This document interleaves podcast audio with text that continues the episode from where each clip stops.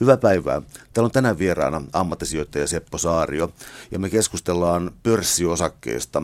Tässä on taustalla tällainen kirja, jonka nimi on Miten sijoitan pörssiosakkeisiin, joka mua ainakin tässä innosti, koska olin tuossa opintojen alkuvaiheessa 1980-90-luvulla akateemisessa kirjakaupassa töissä ja tämä kirja oli siellä ja mä luulen, että mä oon myynyt sitä satoja kappaleita ja nyt meillä on tässä käsillä 12 painos.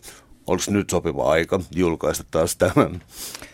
Tilanne oli sellainen, että kustantaja ilmoitti että syksyllä tai kesällä, että tämä edellinen viimeisin painos on pian loppumassa, että otetaanko uusi painos vai päivitänkö. Mä luin kirjaa läpi ja totesin, että jotta tämä vastaisi niin kuin tämän hetken tilannetta, niin parasta ryhtyä töihin ja kirjoittaa. Edellinen päivitys oli neljä vuotta sitten ja, ja näyttää siltä, että tämä tuli ihan sopivasti. Me siis käydään tässä aika paljon itse asiassa tällaista ihan alan ammattislangia läpi ja tällaisia ää, kiintoisia tunnuslukuja, millä voi sitten ää, helpottaa mahdollista ää, sijoitustoimintaa, mutta ää, me tässä vähän keskusteltiin jo pikkasen ennen alkua, että tota, otan tällainen iso kysymys, että ää, sijoittaminen pörssiosakkeisiin ja Suomi ja tämä hetki, ää, et maalannut kovinkaan valoisaa kuvaa. Ei, Suomi on menestynyt tällä sektorilla todella huonosti.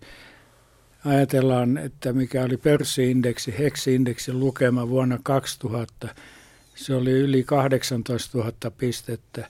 Nyt 16 vuotta myöhemmin se on vain 8 000 pistettä. Eli ne, jotka panivat rahaan tällä vuoden 2000 tienoilla, niin, niin ovat kyllä miinuksella.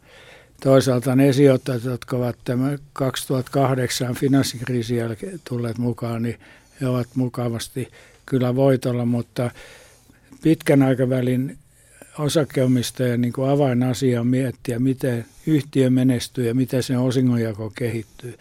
Jos osingonjako kehittyy, hän on tyytyväinen. Suomalaisilla on tapana tuijottaa pörssikurssia ihan liikaa, kun pitäisi tuijottaa, miten se yhtiö menestyy ja miten sen osingonjakoedellytykset niin kuin paranevat. Tämä on se avain, koska pitkän aikavälin omistaja, hänen ainoat tulonsa ovat osinkotuloja.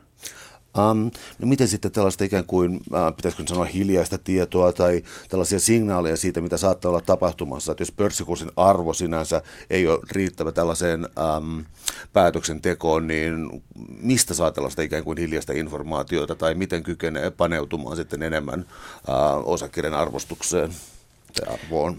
Joo, tällaisen hiljaisen tiedon merkitystä voi vähentää sillä, että niin kuin monet tekevät, he sijoittavat joka kuukausi pienen summan.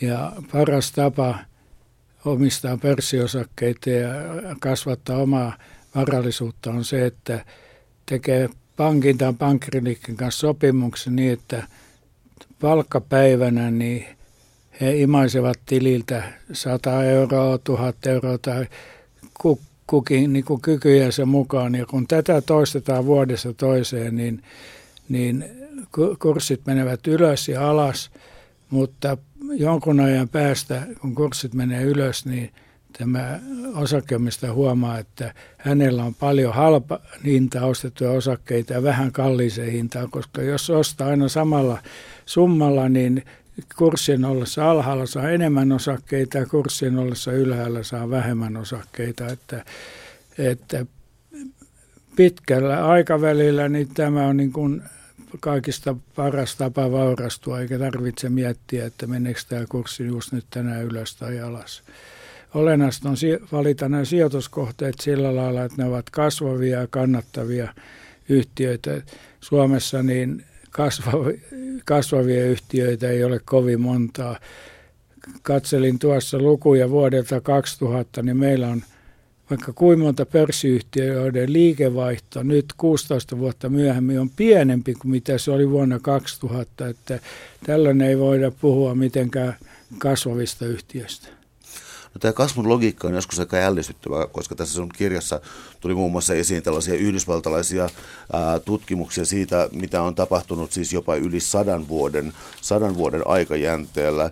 Ja tuntuu siis siltä, että jonkinlainen jo 1800-luvun lopun ikään kuin modernisaatio on sitten heijastunut aivan käsittämättömissä luvuissa, kuinka moninkertaistunut arvo sitten on tällaisella, tällaisella todella isoilla aikajänteillä. Joo, tämä sijoittamisen avainasia on pitkä aikaväli. Toisin sanoen tämä on kestävyyslaji, ei ole mitään pik- pikajuoksu. Suomalaiset kuvittelevat, että, että tämä pikajuoksu, ajatellaan vaikka Outokumpu ja Talvivaara. Talvivaara teki konkurssin, sillä oli 70 000 suomalaista omistajaa. Mitä alemmaksi Talvivaaran pörssikurssi putosi, sitä innokkaammin suomalaiset ostivat. Aivan samalla lailla on käynyt Outokummulle, jonka pörssikurssi huitelee jossain kahden euron vaiheella tänä päivänä on romahtanut siitä, mitä se on ollut 15-20 vuotta sitten. Ja siinä on valtava määrä suomalaisia osakkeemista. Minusta he eivät ole silloin ymmärtäneet, mistä on kysymys, että kasvu ja kannattavuus on se avaintekijä. Täällä on tänään siis vieraana ammattisijoittaja Seppo Saario. Me puhutaan pörssiosakkeista ja niihin sijoittamisesta. Ajattelin tehdä tässä tällaisen hieman loogisen kysymyksen, kun kirjan nimi on Miten sijoitan pörssiosakkeisiin ja nappaan luvun nimen Miten ostan pörssiosakkeita. Eli mennään tähän käytäntöön sitten. Mikä on järkevä tapa, minkä tiedon tai varallisuuden varassa on järkevää ostaa osakkeita? No, tuota, jos ajatellaan, että jollakin ei ole pörssiosakkeita, miten hän pääsee tähän mukaan? Ensimmäinen asia on avata arvoisuustili. Se on ikään kuin pankkitili, mutta arvoisuustilillä on osakkeita ja muita arvopapereita. Tällainen tili täytyy olla, jotta voi ostaa suoraan e, pörssiosakkeita. Sen jälkeen tälle tilille on siirrettävä joku summa rahaa, jolla voidaan alkaa ostaa osakkeita. Ja sen jälkeen niin, niin tämä on yhtä vaivatonta kuin normaalien pankkiasioiden hoito. Jokainen voi tehdä kauppa omalla tie, omalta tietokoneeltaan ja avainasia on sitten se, että mihin sijoitan. Eli pitäisi pystyä valitsemaan näitä kannattavia ja kasvavia yhtiöitä ja aloittaa niistä. Ja minun mielestäni salkku ei pidä mitään hajauttaa liikaa. Et monelle riittää kolme, neljä osaketta, kunhan ne edustavat erilaisia toimialoja.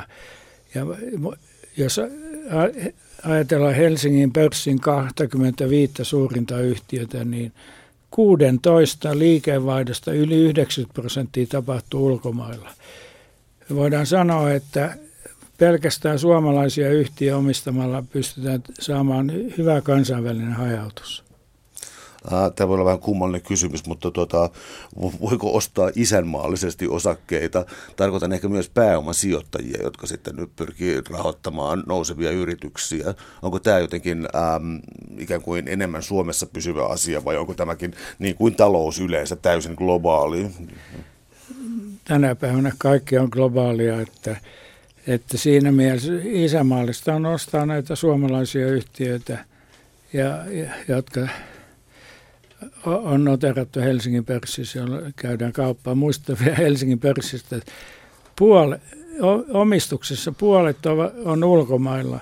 Ja moni ihmettelee näitä Helsingin pörssin kummallisia kolmen prosentin päivänousuja tai laskuja, niin totuus on se, että ne ovat ulkomaisten sijoittajien aikaansaamisia. Ei suomalainen yksityishenkilö, hän käy kauppaa hyvin, hyvin harvoin, mutta ulkomaalaiset sijoittajat määräävät Helsingin pörssin tahdin. Ja kun maailmassa menee jossain kohtaa huonosti, niin että suuret sijoittajat ovat jossain saaneet tappiota, niin lähtevät sitten myy- paikkaalle taskujaan ja myyvät Helsingin pörssin osakkeita. Me olemme reuna-alueella ja kun vastatuuli puhaltaa, niin ensimmäisenä myydään reuna-alueen osakkeet ja silloin suomalaiset osakkeet saavat kyytiä. Ulkomaisten sijoittajien kauppamäärät ovat niin isoja, että sellaista ostajaa ei Suomessa löydy, joka pystyisi niin ottamaan vastaan se, se, nämä osakkeet. Sen takia pörssikurssit tulevat nopeasti alas.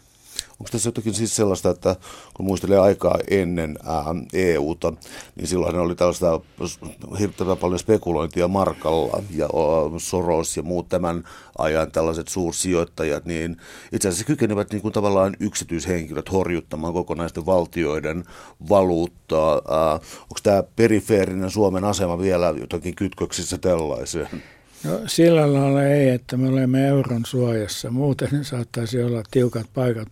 Muistettava vaikka tästä George Soroksesta, niin puhutaan yksityishenkilöstä. Kuitenkin hän, hänellä on niin kuin valtava määrä muita sijoittajia, jotka ovat sijoittaneet hänen, hänen niin kuin varanhoitoyhtiönsä rahaa ja, ja kaikilla näillä varoilla sitten hän, hän heiluu maailmanlaajuisesti. No miten sitten, kun tässä palataan tähän ikään kuin ähm, konkreettiin asiaan, niin siis kun miettii arvopaperisijoituksia, niin pitäisikö katsoa esimerkiksi pörssikurssia, sen arvon nousua, vai onko pikemminkin osinko sellainen, joka sitten paremmin mittaisi yrityksen, ähm, yrityksen kehitystä, taloudellista kehitystä? Ja minun mielestä tärkein asia on seurata sitä yhtiötä, sen kehitystä, mitä itse omistaa ajatellaan maailman suurin sijoittaja ja menestyneen Warren Buffett Amerikan, ei hänellä ole mitään tietokonetta pöydällä, ei hän seuraa päiväkohtaisia kursseja, mutta sitä tiivimmin hän seuraa sen yhtiön kehitystä. Ja yhtiötä on helppo seurata tänä päivänä internetin välityksellä, tulee osavuosikatsaukset ja uutiset. Pitää sijoittaa, omistajalla pitää olla hyvä tuntuma siitä, että miten hänen yhtiönsä kehittyy. Pörssikurssit menevät ylös ja alas, alas että et siihen leikkiin on ihan turha mennä, koska silloin häviää. Täällä on tänään siis vieraana ammattisijoittaja Seppo Saario. Puhutaan pörssiosakkeisiin sijoittamisesta. Ketkä sijoittaa pörssiosakkeisiin? Itse asiassa täsmennän tämän kysymyksen siihen, että ähm, että onko, niin kuin, onko meillä suuri enemmistö, sanotaan vaikka keskiluokkaa, joka sijoittaa paljon, vai onko tämä harvojen hupia ja ikään kuin pankkien ja muiden johdannaiskauppoja tai jotain sellaista? Katselin verrattajan tilastoja tässä joku aika sitten, niin, niin osingon saajia Suomessa on yli 900 000. Eli aika iso osa suomalaisista on jollakin summalla mukana.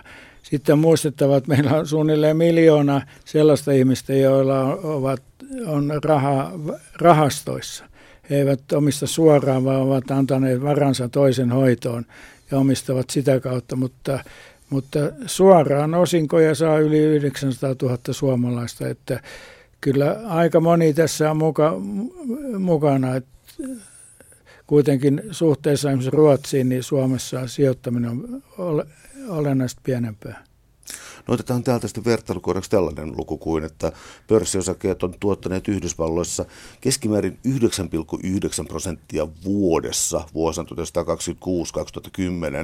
Uh, jos voisit vielä valottaa tätä 9,9 prosenttia, että mitä se tarkoittaa. Suomessa viime 20 vuotta kyllä tullaan niin kuin suunnilleen samoihin lukemiin. Ja olennaista tässä on se, että, että nämä on laskettu sillä lailla, että saadut, saaduilla osingoilla on nostettu aina sitä yhtiötä lisää, jolloin siellä on koko aika mukana. Moni yksityisihminen tekee sillä lailla, että kun hän saa osingot keväisin, niin hän käyttää ne rahat muualle. Hän ei silloin pääse samaan tuottoon kuin jos hän ö, sijoittaisi ne ö, osingot välittömästi takaisin, takaisin siihen yhtiön ostamalla niitä osakkeita lisää. Että, että, mutta pitkän aikavälillä, niin pitkällä aikavälillä tämmöisiin tuottelukuihin tullaan. Ja, ja, mutta olennaista on tietää se, että pörssikurssit heilahtelevat aivan valtavasti, että jonakin vuonna tullaan pahasti alas ja jossain vaiheessa tuuli kääntyy ja sitten mennään lujaa ylös, että, että tämmöistä suurta heilumista pitää sietää. Tämä sietokyky tulee myös tässä kirjassa aika usein esiin myös siinä, että on niin voimakkaita kansallisia eroja näissä käytännöissä. Ja mm, jos mä oikein tulkitsin, niin suomalaiset tuntuvat olevan aika huonoja riskin sietäjiä. Eikö, minun mielestä suomalaiset ottaa aivan liikaa riskiä. Se näkyy just siinä, että sijoitetaan näihin outokumpuihin ja talvivaara. Tämähän on keinottelua. Amerikassa on hyvä, kun sanalla sijoittajalla on, on, on neljä eri sanaa. On, on investor, pitkän aikavälin sijoittaja. Sitten on trader, tällainen, joka omistaa osakkeita muutamia kuukausia tai puoli vuotta. Sitten on speculator, eli keinottelija. Ja, ja neljäntenä on day trader.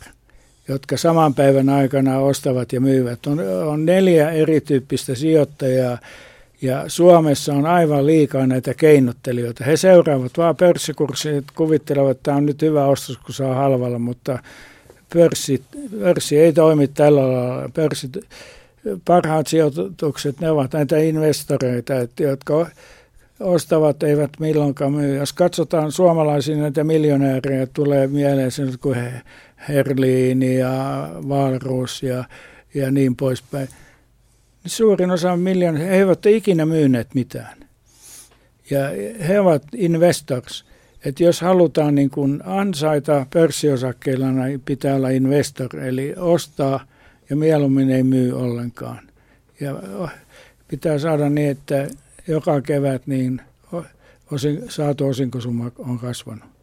Minkälaisiin asioihin kannattaa sitten kiinnittää huomiota, koska äh, ikään kuin varoitat myös tässä kirjassa siitä, että äh, nimenomaan sen suuren riskin äh, yrityksen ei välttämättä kannata lähteä mukaan, mutta onko mitään sellaista niin kuin järkevää kalkyyliä, jolla voisi sanoa, että, että sanotaan vaikka, että tuo arvonlasku on niin suuri, että nyt hyppään tästä kelkasta pois. Ja onko, onko sellaisia, niin ei nyt varmaan mitään automaattia ole, mutta, mutta onko jotain sellaista, mitä voisi käyttää vaikka perusperiaatteena?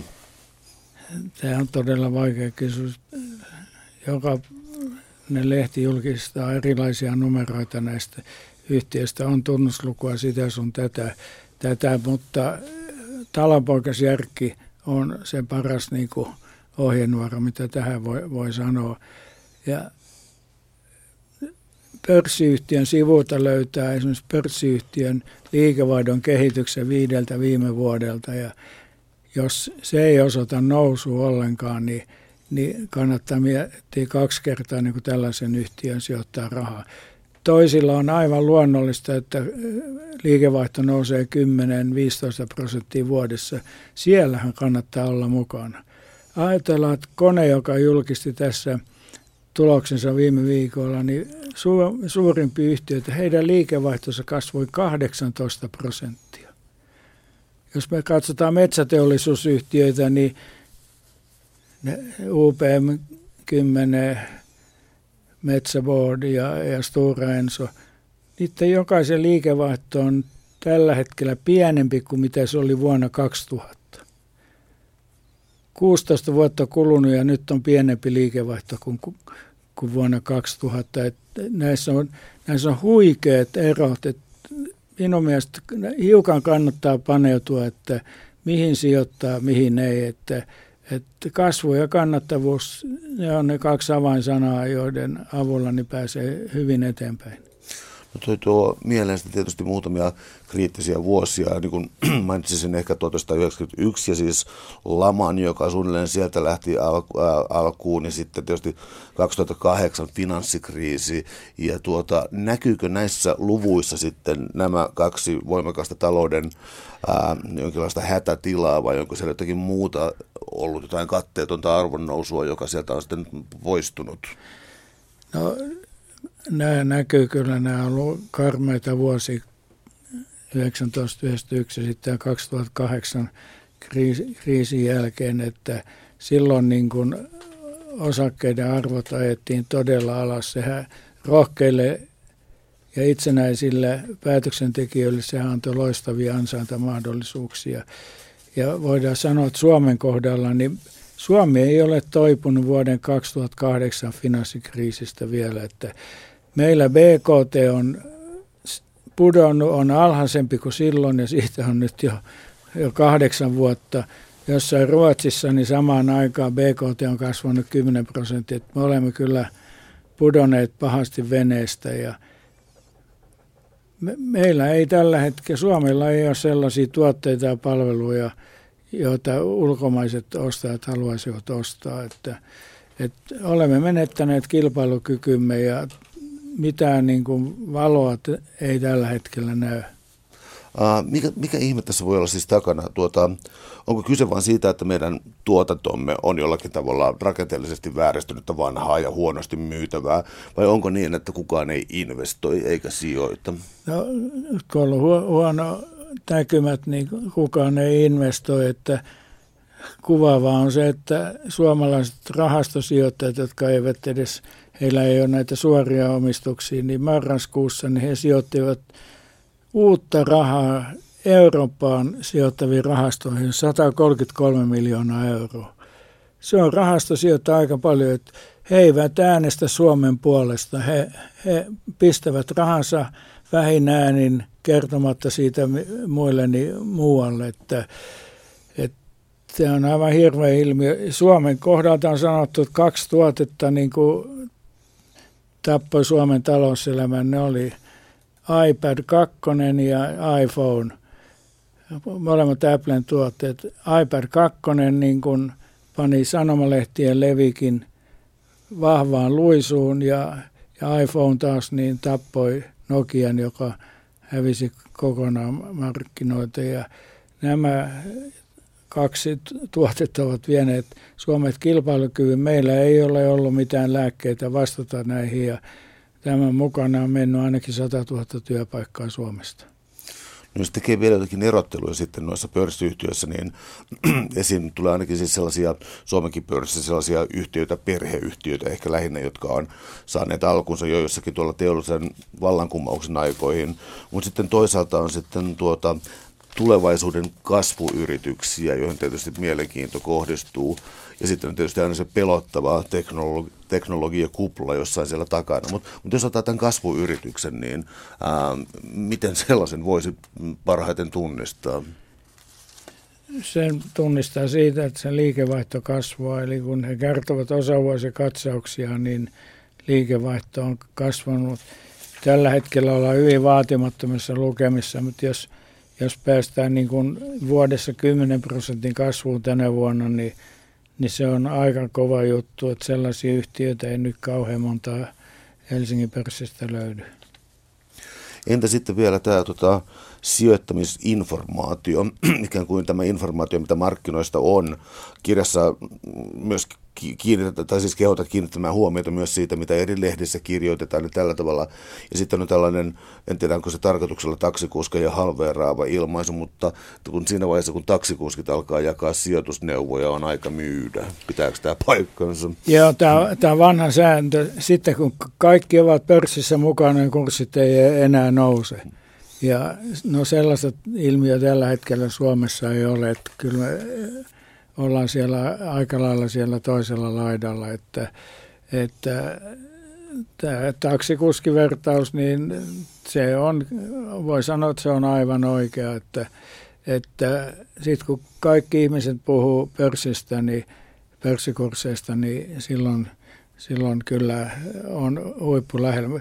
Mulle ei jäänyt elävästi mieleen vuosi 2000, jolloin kurssit olivat huipulla Suomessa. Ne oli muuallakin, muut ovat jo päässeet sen yli. Mä, olin New Yorkissa katsomassa koripalloottelua, ammattilaiskoripalloottelua, niin ajatelkaa, tulostaululla kerrottiin, mikä oli Nasdaq-indeksi pistelukema sinä päivänä, että se kyllä viimeistään kertoi, että nyt kaikki ovat mukana.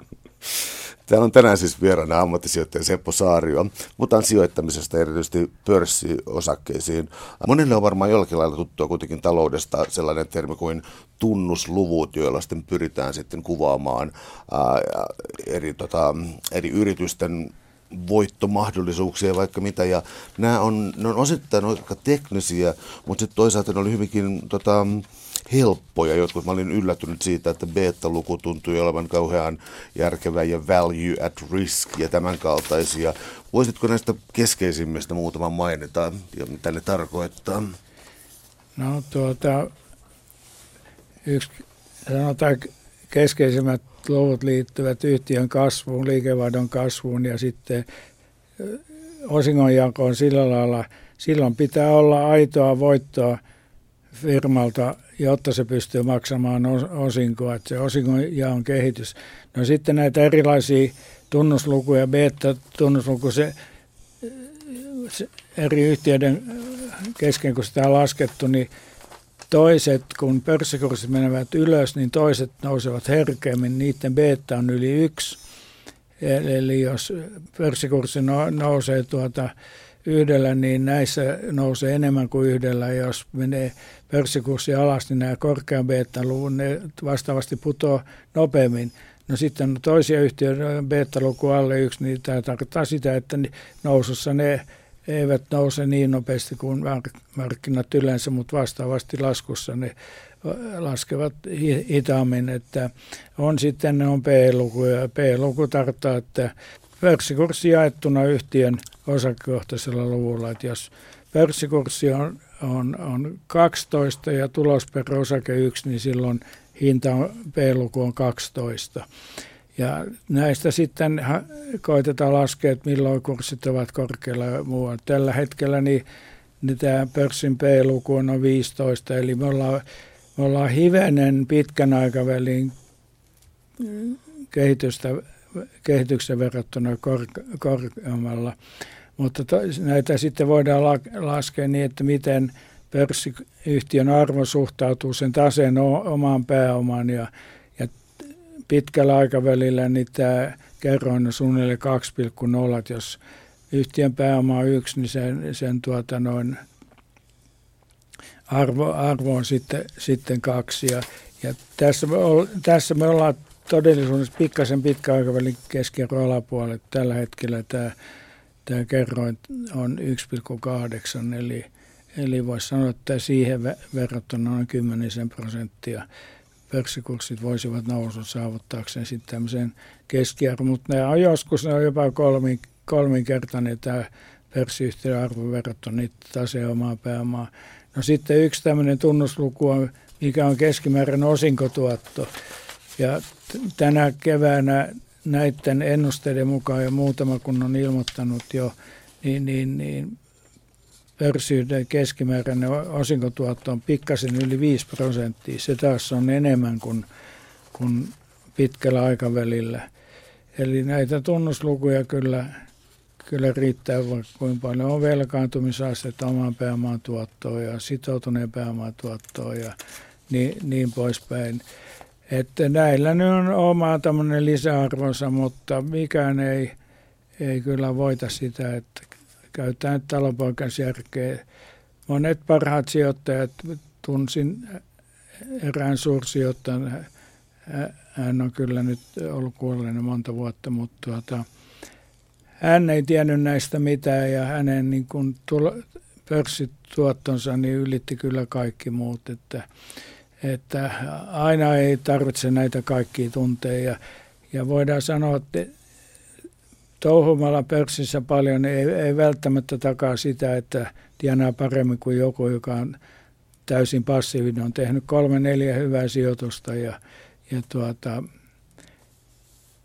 ei sen jälkeen mitään.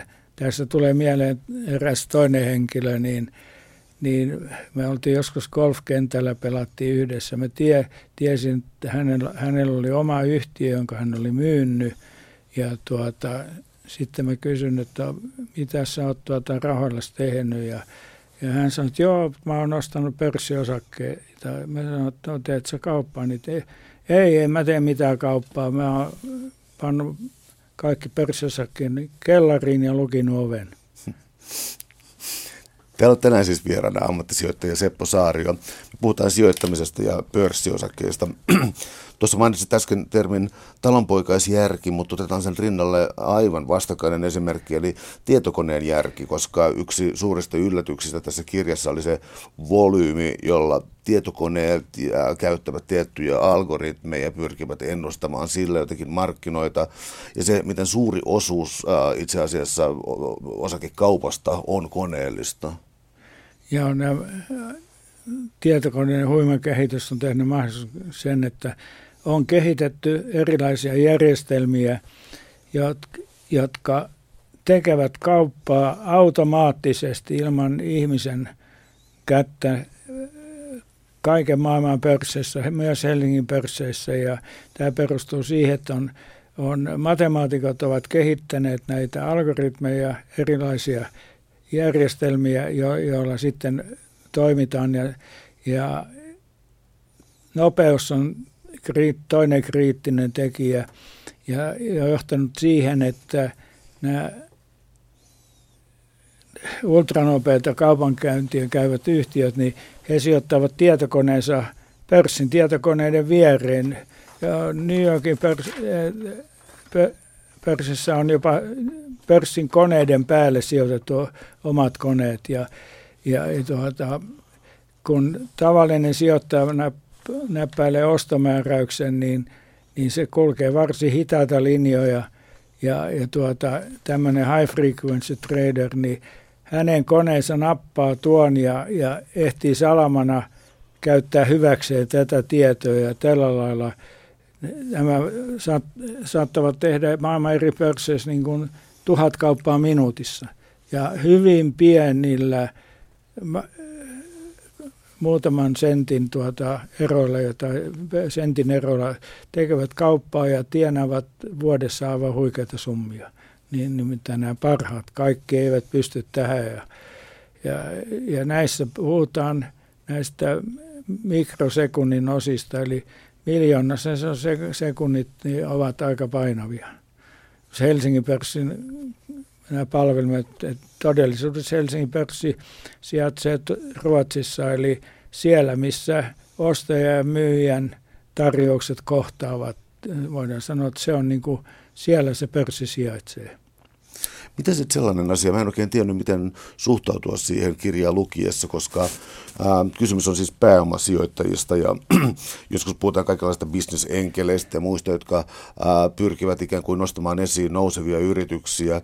Mutta sitten oli kuitenkin sellainenkin ää, yksi pieni luvun nimi, joka nimi oli yhtiön pilkkomisarvo. Että tämä on siis ikään kuin sijoittaja, joka sitten karsii ikään kuin kaikki rönsyt pois siitä yrityksestä ja niin kuin keskittyy vain tähän olennaiseen. Ja tällainen, niin kuin, en osaa sanoa, että niin kuin, se ei kuulosta kauhean hyvältä mun korvaa, mä vaan tarkoitan sitä.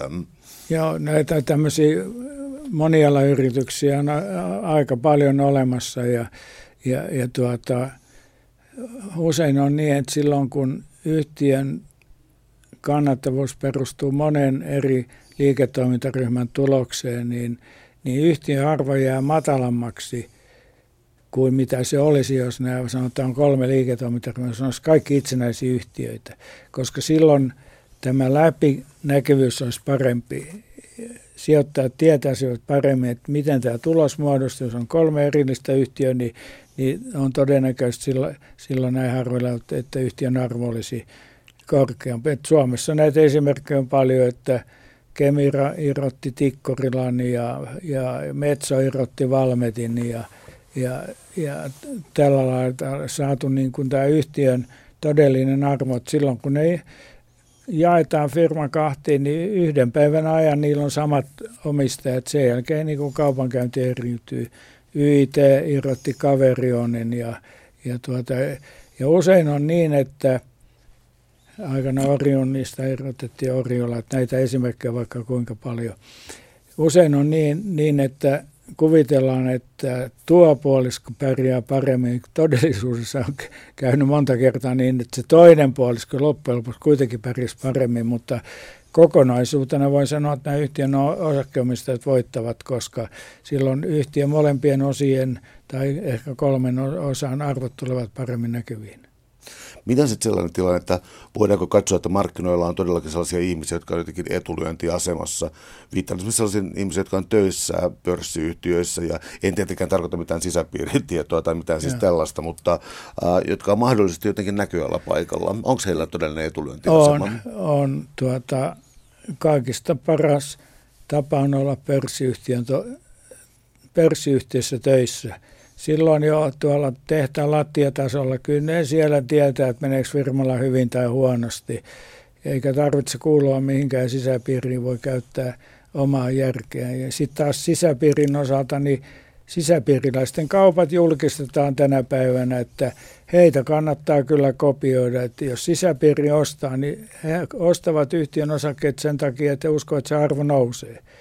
Ja silloin kannattaa kopioida heille. Jos, jos taas sisäpiiriläinen – myy osakkeita, niin antaa hän minkä tahansa selityksen, niin, niin kannattaa toimia samalla lailla. Ei kukaan sisäpiiriläinen myy osaketta, jos hän uskoisi, että se tulee pian nousemaan. He, he myyvät sen vuoksi, että nyt näyttää siltä, että, että tämä myyntihetki on hyvä. Täällä on tänään siis vieraana ammattisijoittaja Seppo Saario. Puhutaan sijoittamisesta ja sijoittamisesta pörssiosakkeisiin. Täällä tuli tällaisia hyvin, hyvin yllättäviä tietoja täällä vastaan, kuten äh, se, että, että älä, myy, äh, älä myy maanantaisin ja tuota, hetkinen, vuoden todennäköisen nousuvaihe alkaa marraskuussa ja päättyy huhtikuussa. Joo. Hyvin mielenkiintoisia. Onko nämä todellakin niin kuin ikään kuin, totta kai nyt on varmaan kunnolla laskettu, mutta eräänlaisia lainalaisuuksia kuitenkin? Joo, näin tämä on. Tämä kaikista paras on tämä, että osta marraskuun alussa ja myy, myy vappuna, jos koskee kaikkia pörssejä. Ja Helsingin pörssi, katsotaan viimeiset 20 vuotta, jossa ostat huonon ajan alussa vappuna ja pidät puoli vuotta, myyt lokakuun lopussa ja olet tehnyt 20 vuoden ajan juuri näin, niin satasesta on jäljellä 70.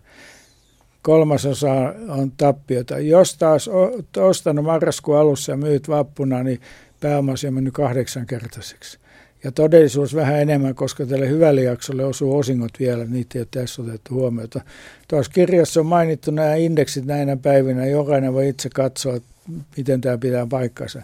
No sitten näitä lyhyen aikavälin välin, niin näistä tilastoja kun tutkii, niin yksi vuoden varmin nousukuukausi on tammikuu, ja tammikuussa pörssikurssit nousevat kolmena vuotena neljästä. Tänä vuonna tammikuussa pörssikurssit menivät miinukselle. Ja kun katsoo, mitä ennen on tapahtunut, jos tammikuu on mennyt miinuksella, niin silloin on aika iso todennäköisesti, että pörssikurssit putoavat myös koko vuonna. Että katsotaan nyt, miten, miten tässä käy. No sitten voidaan vielä lyhentää, katsotaan näitä viikonpäiviä ja muita, niin niin niissä hiukan, jos katsotaan sadan vuoden jakson, niin hiukan eri viikonpäivien menestys on on vaihdellut, mutta, mutta periaatteessa on niin, että kurssit nousevat loppu, loppuviikkoa kohti. No tässä nyt paljastan sitten taas että totaalista tietämättömyyttä talousta, mutta siis ähm, henkilöstöoptiot ja niiden tarjoama nousuvipu. Äh, voisitko avata tämän logiikan? Kaikki ovat lukeneet näitä, mitä yhtiön pörssiyhtiön henkilöstölle annetaan eri, erilaisia optioita. Johtajat saavat enemmän ja muut saavat vähemmän. Ja, ja tuota, näin, näiden henkilöstö palkkioiden tai järjestelyn kesto yleensä viisi vuotta tai kuusi vuotta tai jotakin. Ja, ja, ja jos joku saa esimerkiksi tuhat optiota, se tarkoittaa sitä, että jos yhdellä optiolla voi merkittää yhden osakkeen, niin, niin tämä option, optiolla merkittävän osakkeen hinta, se pohjautuu silloin, kun tämä tulospalkkiojärjestelmä päätettiin, niin mikä yhtiön pörssikurssi oli silloin. Eli voidaan sanoa, että joka on saanut tämmöisen option yhdelle osakkeelle, niin, niin sillä ei ole mitään perusarvoa siinä vaiheessa, vaan sillä on aika-arvo, koska jos se on viisi vuotta voimassa, niin tulevaisuudessa firma, jos menee hyvin, niin, niin täällä tulee arvoa. Et, et, et, et jos saat niin kuin yhden option ja voit merkata yhdellä eurolla yhtiön osaket, joka sillä hetkellä on yksi euro, mutta jos se osa, osakkeen arvo nousee kahteen euroon, niin se on selvää, että silloin sun option arvo, koska sä voit merkitä yhdellä eurolla, niin silloin sä, voit, sä saat niin yhden euron voitto, saat kahden euron arvoisen osakkeen yhdellä eurolla. No, sitten käy niin, että yleensä on niin, että muutama vuosi kuluu, että niillä ei voi tehdä mitään, sanotaan kolme vuotta, mutta sen jälkeen niin voi tulla kahden vuoden jakso, jolloin nämä option haltijat, he saavat myydä ne optionsa. He voivat aina merkitä niillä uuden osakkeen hintaan, jos yksi, jos se oli päätetty, tai sitten he voivat myydä pörssin kautta.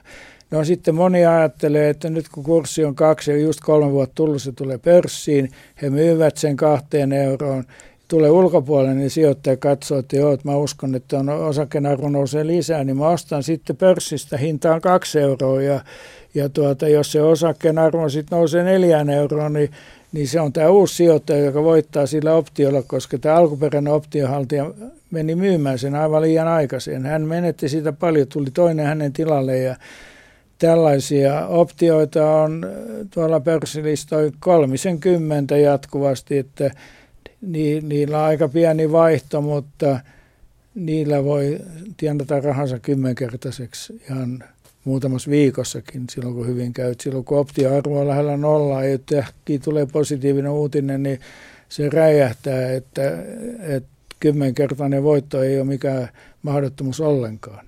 Mutta sitten jos taas käy niin, että yh, osakkeen arvo putoaa yhden, se option arvoton. Se on vähän niin kuin lottokuponki arvonnan jälkeen, jos ei sillä voita, niin ei voi muuta kuin repiä. Miten vielä sellainen asia, että pörssikursseihin sijoittanut ihminen siis totta kai ähm, omistaa tätä yritystä. Mikä oikeastaan on piensijoittajan oikea valta? Onko piensijoittajalla oikeaa valtaa? No, silloin kun yhtiössä asiat menevät hyvin, niin, niin se valta ei tule näkyviin. Jossain kriisitilanteissa, jossa ei ole niin kuin oikein selvää, että miten yhtiökokouksessa äänestetään, niin silloin sillä on valtaa, mutta hyvin pienellä sijoittajalla pääsääntöisesti niin ei, ei ole tätä päätösvaltaa. Että kyllä nämä isot sijoittajat, jos ovat, pääsevät yhteisymmärrykseen, mitä pitää toimia, niin kyllä he päättävät näistä asioista. Entä sitten sellainen asia, että mikä tekee Suomesta nyt sitten erityistapauksen tällä hetkellä, koska ähm, kun on käynyt jonkinlaiselta keksi parempaa sanaa kuin anomalia, mutta kummalliselta tilanteelta hieman näyttää tämä Suomen nykytilanne. Suomen nykytilanne näyttää todella huonolta. Maailmassa muutosvauhti on tällä hetkellä nopea. Nopea internet ja elektroniikka ja ja Kiinan mukaan tulo maailman niin kuin talouskehityksen. Kaikki muut, muuttavat kilpailuasetelmia ja, ja voidaan sanoa, että, että, että menestyvässä yhteiskunnassa ihmiset, tavarat, tieto ja pääoma, pääomat liikkuvat vähinään ja liukkaasti. Ja kun muutosvauhti on nopea, niin, niin, niin silloin vaaditaan sopeutumiskykyä. Ja Suomessa niin Suomesta puuttuu sopeutumiskyky maailman kehitykseen. Tämän vuoksi niin, niin meillä vienti ei vedä ja raha jää saamatta yhteiskuntaan. Katselin tässä näitä Suomen vientilukuja, niin, niin, niin vuoden, vuoden 2008 jälkeen niin Suomen viennistä joka kuukausi puuttuu lähes miljardi, mark, miljardi euroa verrattuna Siis nyt vuonna 2016 verrattuna 2008. Joka kuukausi jää noin tuhat miljoonaa euroa tulematta Suomen yhteiskuntaa viennistä. Tämä on valtava määrä. Vuositasolla se on noin 10 miljardia. Ja tässä on sentään monta vuotta kulunut ja luonteva maailmankauppa kuitenkin kasvaa koko ajan kolmisen prosenttia vuodessa. Et meillähän pitäisi olla vienti on olennaisesti suurempi kuin mitä se on 2008 ja se on kuitenkin pienempi. Ja tämän vuoksi Suomessa on hyvin vaikeaa. Rahaa tulee yhteiskuntaa entistä vähemmän ja jokainen tappelee sitten omasta siivustaan sitten pienenevästä kakusta, kun pitä, päätöksenteon ytimään pitäisi olla se, että miten Suomen tätä kakkua saataisiin kasvamaan, jolloin kaikille tulisi en, enemmän, enemmän ti, tilaa. Charles Darwin kirjoitti kirjassa lajien synty, että pitkällä aikavälillä maailmassa pärjää, ei pärjää se, joka on vahvin tai nopein, vaan se, joka on sopeutumiskykyisin. Ja Suomi ei ole sopeutumiskykyinen tällä hetkellä. Tämä on, niin kuin voi sanoa, että meidän ydinongelma. No tehdään sitten hieman politiikkaa tässä, koska tietysti joku Venäjän kaupan romahtaminen ähm, Venäjän kurjan taloustilanteen takia vaikuttaa varmaan Suomeen osaltaan. Oli myös yllättynyt siitä, kuinka pienikokoinen pörssi itse asiassa Venäjällä onkaan. Äh, vaikuttaako tämä idän kauppa äh, Suomen tilanteeseen vai pitäisikö näitä jäykkyyttä etsiä sitä vaikka AY-taholta tai hallituksen kenties huonosta toiminnasta, että jos tämä nyt vedetään poliittiseksi tämä kysymys, eli mikä mättää?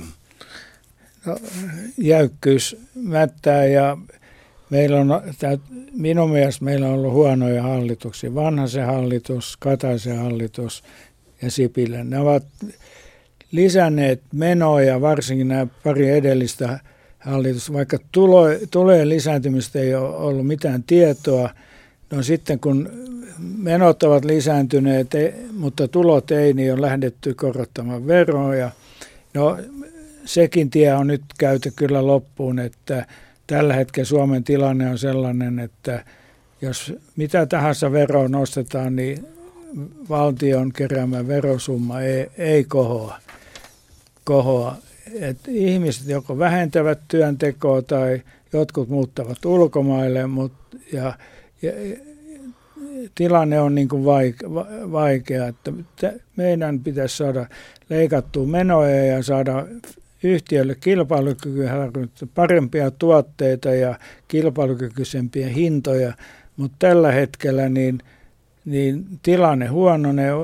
Minun veikkaukseni on, että tänä vuonna työttömyys edelleen kasvaa, koska ei ole sellaista asiaa näköpiirissä, joka alkaisi vähentää työttömyyttä. Monet hallituksen päätökset, aina ne lisää pikkasen veroja tai jotain kustannuksia ja kaikki se vähentää suomalaisten kilpailukykyä ja vie työpaikkoja. Sellaisia päätöksiä, joissa lisätään työpaikkoja, niin niitä ei kyllä paljon kuulu kilpailukykyhyppäys tai harppaus, vai miksi sitä kutsuttiinkaan, voisiko se olla jonkinlainen uskottava äh, ikään kuin signaali, että nyt täällä on asiat eri tavalla, koska mulla itseni on vaan tuntuu olevan sellainen tunne, että se on ikään kuin kulttuuripessimismi on hieman vallannut alaa siinä innokkaassa yrityksessä. Ja periaatteessa Suomi tarvitsee tällaista, mutta nämä toimet eivät kyllä tällä hetkellä niin osoita, että onnistumisen todennäköisyys olisi kovin hyvä, mutta kilpailukyvyn parantamista me tarvitsemme. Ennen vanhaa, kun oli tiukka paikka, niin devalvoitiin, jolloin, jolloin saatiin vientiyhtiöille kilpailukykyä devalvoinnin kautta ja tuonti kallistui ja ihmisten elintaso putosi sitten de, tämän devalvaation vaikutuksesta, mutta tämä, e, tätä ei voida tänä päivänä tehdä. Tuskin Suomi lähtee eurosta pois tämän vuoksi, että ongelma on to, tosi vakava ja, ja sitten ammattiyhdistysliike sanoo joka asiaan ei. Eli, eli on kyllä aika vaikea alentaa työvoimakustannuksia niin, että sillä olisi merkitystä. Ja, ja me kaipaamme tuotekehittelyä, mutta aika paljon, aika paljon niin kuin näkyy siinä puutteita olevan. Meillä on paljon pieniä firmoja, mutta ei kuitenkaan riittävästi. Jos meillä on näitä startuppeja, sanotaan sata, niin me tarvitsisimme tuhat vastaavanlaista. Usein kuvitellaan, että Suomessa niin kuin nämä asiat on hyvin, että mennään Ruotsiin, siellä on vastaavan kokoisia yhtiötä, niin on moninkertainen määrä. Siellä on niin kuin aivan toiset tuulet puhaltavat ja on optimistinen valoisa mieliala, uskotaan tulevaisuuteen. Suomessa vallitsee pessimismi ja, ja, ja, ja kaikilla on siipimaassa. Täällä on tänään siis vieraana ammattisijoittaja Seppo Saario. Puhutaan sijoittamisesta ja erityisesti pörssiosakkeista. Tullaan tässä nyt vielä sitten tällaiseen keskeiseen asiaan, että äh, keskeinen asia niin kuin ostaako vai myydä, mutta onko esimerkiksi sellaista, jos haluaisit ikään kuin keskiarvosijoittajaa Suomessa neuvoa, niin tuota, onko sellaista tilannetta, että ottaa liian vähän riskiä, leputtaa tiliensä tai rahojensa pankkitilillä tai jotain, niin tota, se kuulostaa kauhean varmalta ja siinä, siinä, siinä mielessä miellyttävältä, mutta onko se rahan haaskausta?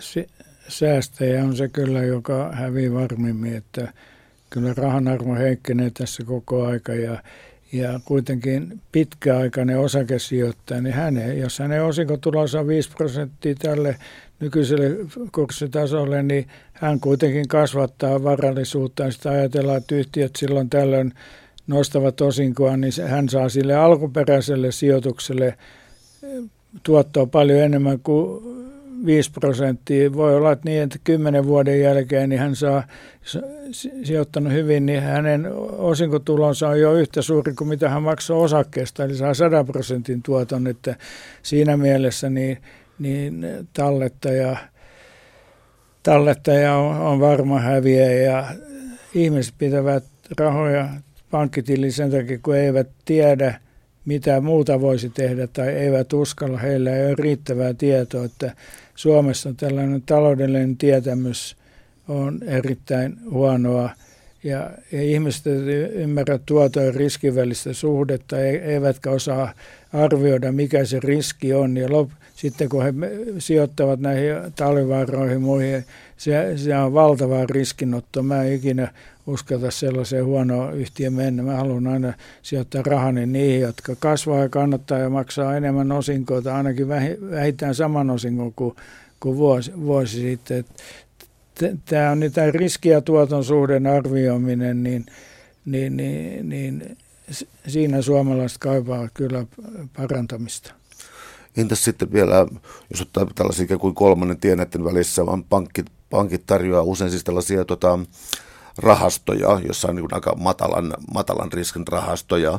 Onko se järkevämpää kuin säilyttää pankkitilillä tai patjan alla rahansa? No minun mielestä se on ainakin parempi vaihtoehto, mutta muistettavat pankit tarjoavat näitä rahastoja sen takia, koska itse tienaavat siitä kaikista parhaiten. Silloin kun sijoittaa rahastoon, niin silloin annetaan niin kuin rahat jonkun varanhoitajan hoitoon ja hän ottaa siinä o, o, oman maksunsa ja tuossa kun joku aika sitten lehdistä katselin, niin, niin tämä varainhoito, tämä rahastosijoittaminen, se maksaa 3-4 prosenttiyksikköä vuodessa. Se on aika paljon, että jos, jos kuvitellaan, että, että saadaan kymmenisen prosenttia vuodessa pitkällä aikavälillä keskiarvona, niin puolet tuotosta menee varainhoitajan taskuun. Et se on hyvin kallis vaihtoehto, mutta se on kuitenkin parempi vaihtoehto kuin, kuin pitää rahoja pankkitilillä. Suuret kiitokset keskustelusta Seppo Saario. Oli ilo. Kiitoksia.